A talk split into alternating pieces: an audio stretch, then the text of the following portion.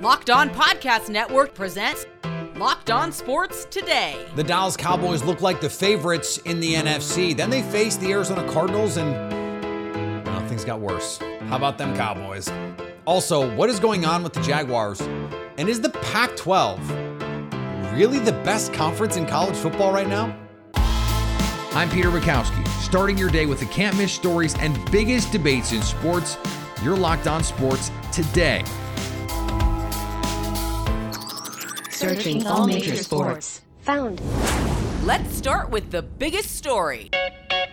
The Dallas Cowboys put together one of the more puzzling performances of the week three slate, a 28 to 16 game. That seems like that's right in where this game should have been, except it was 28 16 Cardinals over the Cowboys. Landon McCool joins me now from Locked On Cowboys. Landon, there's been some discussion since the game. yeah. Dak Prescott, the offensive line, the defense. Where do you lay the lion's share of the blame for this one? Well, I definitely think the defense underperformed. I mean, there's just there's just no two ways around that. I mean, especially considering the kind of standard that they set the first two weeks. It, yeah. it, it, to go in and play the lesser of the three teams, the least of the three teams, I guess, uh, and and to to have them put up 28 points when you only allowed you know, uh, 10 against uh, the others, uh, it seems pretty ridiculous. Um, I, I think, you know, so defense definitely is probably first off the bat, but, but honestly, uh, you know, going back and watching the game, you know, it felt like they kind of righted the ship after a while. And, and, and, and in the first half, it was all defensive penalties, basically. The Cowboys had 10 penalties for like 74 yards or something in the first half. And then the defense couldn't, you know, couldn't manage to stop Cardinals. And then the second half, you know when when they think seems things seem to get stabilized a little bit for the defense, the Cowboys offense could not score a touchdown uh, in the red zone despite five attempts inside the Arizona 10 yard line. Um, four attempts, I'm sorry, in the second half. So, uh, you know, it, it, it, it, was, it was really, really a, a, kind of a tale of two halves really. And, and, and, and how they, they both managed to kind of come together for a loss, which was really heartwarming in one way, but uh, terrible for uh, the Cowboys fans to watch. Yeah, if I'd have told you before the game the Cowboys would rush 33 times for a buck 85, average yeah. over five and a half yards a carry, you probably would have said, okay, um, did the Cowboys win by 20? And so that does lead us to the passing game with Dak Prescott. And and yeah, they were missing more than half of their starting offensive line. But what happened to this passing game? Well, I think the passing game was great as long as you don't look at any of the clips inside the Arizona 10 yard line, Peter. I think everything outside of that, and, and I'm not being, I'm not joking. Like, honestly, the game, if you look at, all the numbers, they were moving the ball at will, you know, all up and down the field. But as soon as they got inside the 10 yard line, Dak ended up going 0 for 5 for all his attempts inside the 10 yard line, I think, uh, the second half, and then 0 for 7 overall. Uh, I think what happened is that they got news on Thursday afternoon that they likely were going to be missing not only half their their starting offensive line, but the best half of their starting offensive line. And uh, they, I think, what happened is that they overreacted in their game planning, and it showed out the worst uh, uh, in in in in the uh, goal line situations. They they they they had a couple of failed runs early when they got into the goal line, and I think they just hit the panic button and decided that they couldn't run the ball uh, inside the ten yard line, and so they attempted uh, a bunch of ill advised kind of passing situations and I think that the reason the passing game was working with that offensive line, you know, between the 20s, if you will, is because they were using the quick passing game and they were using it quite well and they were moving the ball that way. That wasn't going to work inside the red zone, especially inside the low red zone because everything's condensed. It's just harder to kind of move, operate that way. And and if you don't have the time to kind of stand back there and let things develop or, or let somebody free open because you're getting good pass blocking, then – you know your passing game is, is probably just not going to look very good and that's essentially what happened especially for the uh, the second half where it was just atrocious to watch them try to pass it block anyone uh, once they cross the, the mendoza line of the 10 yard line yeah, and and it doesn't get any easier for the Cowboys over the next five weeks. They have to play no. very good Patriots defense, so you got to get this offense in the red zone figured out. Then you got to play the Cowboys, Chargers, Rams, and Eagles in consecutive weeks. So how does Dallas get this figured out? Uh, you know, I, I look, I, I, think it's a, it's everyone, everyone has one of these stinkers every year, and, and I think that's what happened with the Cowboys. And I'm hoping it's a wake up call. I think there are some real issues that are going to carry over that they need to look into, specifically some of the running back uh, I'm sorry, the quarterback running situation stuff.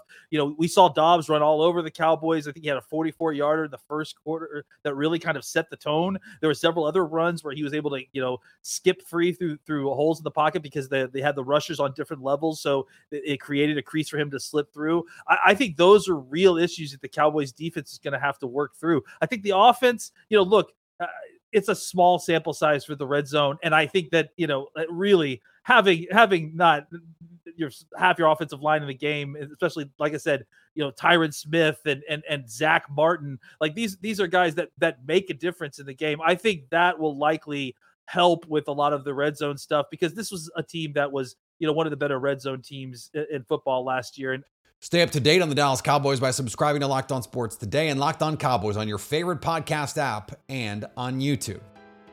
Thanks for making Locked On Sports today your first listen. Coming up, the Jaguars haven't had the best start to the season. Can they turn it around? Before we answer that, the Jets have added a quarterback. Love the convenience of getting what you want right to your door. With DoorDash grocery delivery, you can stock up for the week or order last minute cravings conveniently. Need fresh groceries for the week, but don't have time to go to the store. This is me as a parent of two all the time. Try grocery delivery from DoorDash. You'll get everything you want delivered when you need it right to your door. With easy substitutions right in the app and best in class customer support, DoorDash delivers groceries exactly how you want it. Get 50% off your first DoorDash order up to $20 when you use code LOCKED at checkout. Limited time offer, terms apply. That's code LOCKED for 50% off that first order with DoorDash. Now, here's what you need to be locked on today. The New York Jets added Trevor Siemian to their quarterback room after Zach Wilson totally wasn't to blame for their latest loss. Siemian was in camp with the Cincinnati Bengals this year. His last regular season experience came with the Denver Broncos during the 2016 and 2017 seasons. Coincidentally, the Jets received a letter from a prospective backup quarterback who also played in the NFL seven years ago last. Colin Kaepernick wrote a letter to the Jets to show his commitment to returning to the NFL. The letter was shared by rapper J. Cole for some reason. And speaking of music connections to football, Taylor Swift's trip to watch Kansas City Chiefs star Travis Kelce play football Sunday didn't just take the internet by storm. After the 12 time Grammy Award winner's appearance at Arrowhead Stadium, jersey sales for the All Pro tight end skyrocketed. According to sportswear and fan merchandise company Fanatics, Kelce's jersey was one of the top five sellers for NFL on Sunday. He saw a nearly 400% spike in sales through the Fanatics network of sites, including NFLShop.com. The Swifties will come out. Hall of Fame Baltimore Orioles third baseman Brooks Robinson has died. He was 86. The Orioles held a moment of silence before their game against the Washington Nationals, and the team lined up outside their dugouts to pay their respects. Robinson spent his entire 23 year career with the Orioles. He almost single handedly helped Baltimore defeat Cincinnati in the 1970 World Series and homered in Game 1 of the Orioles' 1966 sweep of the LA Dodgers for their first crown.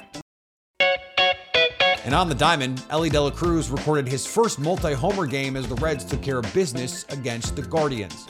Elly De La Cruz picked a heck of a time for his first career multi-homer game. What's up? This is Jeff Carr from the Locked On Reds podcast, and the Cincinnati Reds guarantee that they will finish the season no worse than 500. If you called that coming into this season, you were far more well, let's face it, nobody was calling that because the Reds were not expected to be this good. And Elly De La Cruz is a huge reason why they've been so much better. Yes, his performances have been very inconsistent lately, but he broke out in a huge way on Tuesday night, multi homer game, even had a single to boot, scored three times. He was a huge catalyst, huge scoring weapon for this Reds team. Bullpen shuts it down after Hunter Greene struggles, and the Reds get a much needed win. Can't lose the rest of the way. Four more left. Here is another story you need to know. The Jacksonville Jaguars had it in the bag against the Houston Texans until CJ Stroud showed up and started throwing the ball all over the yard. A 37 to 17 butt kicking of Trevor Lawrence and the Jacksonville Jaguars has Jacksonville looking around going, uh, wait, what happened? Now one and two. The favorites to win the AFC South, trying to figure things out. Tony Wiggins from Locked On Jaguars, always figuring things out for us. And, and so, Tony, what is what is the bigger problem right now for this Jaguars team? Because it feels like you could go either way, offense or defense. We're going with drops and blocks. How about Mm. that? Drops and blocks. The wide receivers lead the league in drop passes, so that's not a good thing. And then there's no room for margin of error. There's no room, and the reason for that is because you can't beat what you can't block. They're not blocking people. Trevor's running for his life. Uh, one side of the line is playing okay. Walker Little's doing all right at left tackle, but they basically had a rookie Anton Harrison trying to block Chris Brown. I mean, Chris Brown. That that'd be hard to do, wouldn't it? Chris Jones, when they moved him out to defensive end, and they didn't help him. The middle three aren't working very well. Brandon Scherff hasn't played particularly well. You just can't block what you can't beat. When you don't win the trenches, then you have to literally win everything else. And the Jaguars let a fullback, a 270 pound Mm. fullback, mishandle the kickoff on one side of the field, pick it up, and proceed to look like Barry freaking Sanders. Everything went wrong. So it's like once you saw the fullback and then you look at the replay and you see dudes jogging, you're like, they ain't winning today. That's just it's just what it is. They're not winning. As someone who once saw Dan Connolly, who was a backup offensive lineman, return a kick against the Green Bay Packers back in the day for the New England Patriots, um, I, I felt you on that one for sure. Uh, it, it- this feels like a season so far where the numbers are not going to do Trevor Lawrence justice. He is making some absolutely unbelievable throws. You mentioned the the league leading drops. Calvin Ridley had a couple just absolute stone cold drops in this game where you go, this is what we brought you here for. Right. And so that seems like it's the kind of thing that can even out over time, but it still has to do that. Is there anything Doug Pederson can do to your mind to make things easier on this offense? Because it feels like right now they're playing in a little bit of hard mode. they keep talking about execution and they keep talking about just getting it right and going back to the drawing board. And when you start Blocking hearing- some people would help, to your point. Right, but when you start hearing coaches say stuff like maybe scale it back and simplify things a little bit, I think they're getting the ball to too many people. They're, they're being really cute. Like Jamal Agnew, good player, great special teams, one of the top three or four return guys in the league. They use him as a little bit of a change of pace guy. He's fumbled the ball three of the last four games. And when he's mm-hmm. done it, he's done it when we've had great field position, when we've had great momentum, or they were going in to score. You know what? You sit guys like that. As much as you like them, you say, You're hurting us right now, and I can't give you the ball. They need to come out. It's Trevor Lawrence, it's Travis Etienne, it's Calvin Ridley, it's um, it's Engram, the tight end, and then a little bit of Christian Kirk. They need to ride those guys until the wheels fall off, until they get a lead, and then maybe start incorporating some of these other people. They just need to lean on their better players. This was a Houston Texans team that came in extremely banged up along the offensive line. They hit CJ Stroud four times, did not sack him once. This is theoretically why you use the number one pick on Travon Walker, when even if Josh Allen isn't 100%, you have someone else who can pick up the slack. Why are they not getting more out of this defensive front? I, I think he's lined up wrong. And um, they, they have those guys, for the most part, they're in a 3 4 and they're angled towards the, the quarterback. When I see teams play against the Jaguars, I see the defensive ends lined straight up. And when they pass rush, they take four yards up the field before they even turn to the quarterback. I don't like the way they're being taught to rush. I think Travon might might end up being a better three technique. They put 10 pounds on him and get him up to 282, 285. Now he's doing what he did at Georgia. He's in close proximity. He has an advantage over those guys. He's just not a natural pass rusher. And I think they thought they could develop it, develop him into that because he's 6'5, runs a 4-5, can dunk basketballs all different kinds of ways. They saw his athletic profile, but here's what they did. They might have uh, made a misjudgment. He is a guy that I think at some point will start getting seven, eight sacks a year, but he's just not that dude that wakes up trying to chase quarterbacks. Those guys are natural. I think they're born that way. And I just don't think that's what he is at this point. And there's a guy up in Detroit right now who does seem like Oh, he was born that way. I, I didn't mean to throw a, a little Yeah. shot in there, but uh, just stay up to date on the Jacksonville Jaguars by subscribing to Locked On Sports today and Locked On Jaguars on your favorite podcast app and on YouTube. Coming up, is the Pac 12 the best conference in college football? This has been quite the year for the Pac 12. It's pretty much the last year of the conference, as most schools have jumped ship, go out the bang, right? So why does it seem like they're killing it in football? Locked on Pac 12 host Spencer McLaughlin has more. There is a case that can be made for several teams as the best in the Pac 12, which is still the best conference in the country. We don't have eight teams ranked anymore. We have a meager six. On- only half the league. Only half the league is ranked. But Here's the thing uh, the Pac 12 looks really good right now against, I, don't know, teams that aren't Michigan, Ohio State, Georgia, Alabama, even Alabama in a down year. It's not the same. It's just not the same right now. We've seen this before out of Pac 12 schools, even out of Big Ten schools, ACC schools. They look really good in the regular season, and then come college football playoff time or come bowl season, they don't look quite so good when they have to go against the big boy, big boys, the actual blue blood programs. Because, sorry, Pac 12, like there's not a blue blood there anymore. USC is not that program anymore until they get back on the national stage and start competing for national titles. But this is not 2005. They haven't done it in a really long time. Even if Caleb Williams is there and is awesome, and by the way, both of those things true. Let's let's pump the brakes. Let's see what these teams look like when they have to play other really really good teams when we get to the playoff. If they have multiple teams in the playoff and you've got, you know, USC Oregon for the title, yeah, cool.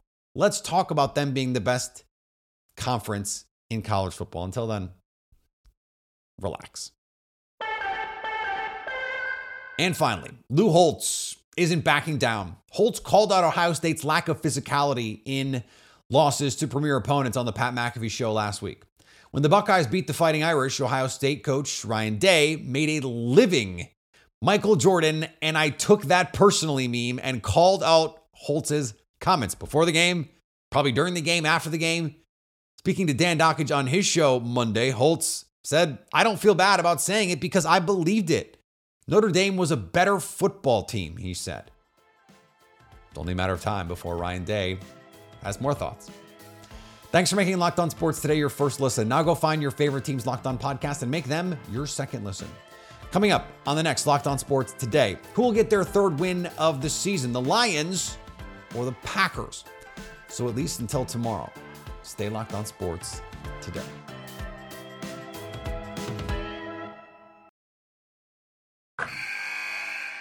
Wilson, you sent the game winning email at the buzzer, avoiding a 455 meeting on everyone's calendar. How did you do it? I got a huge assist from Grammarly, an AI writing partner that helped me make my point. And it works everywhere I write. Summarizing a doc only took one click. When everyone uses Grammarly, everything just makes sense. Go to grammarly.com slash podcast to download it for free. That's grammarly.com slash podcast. Easier said, done.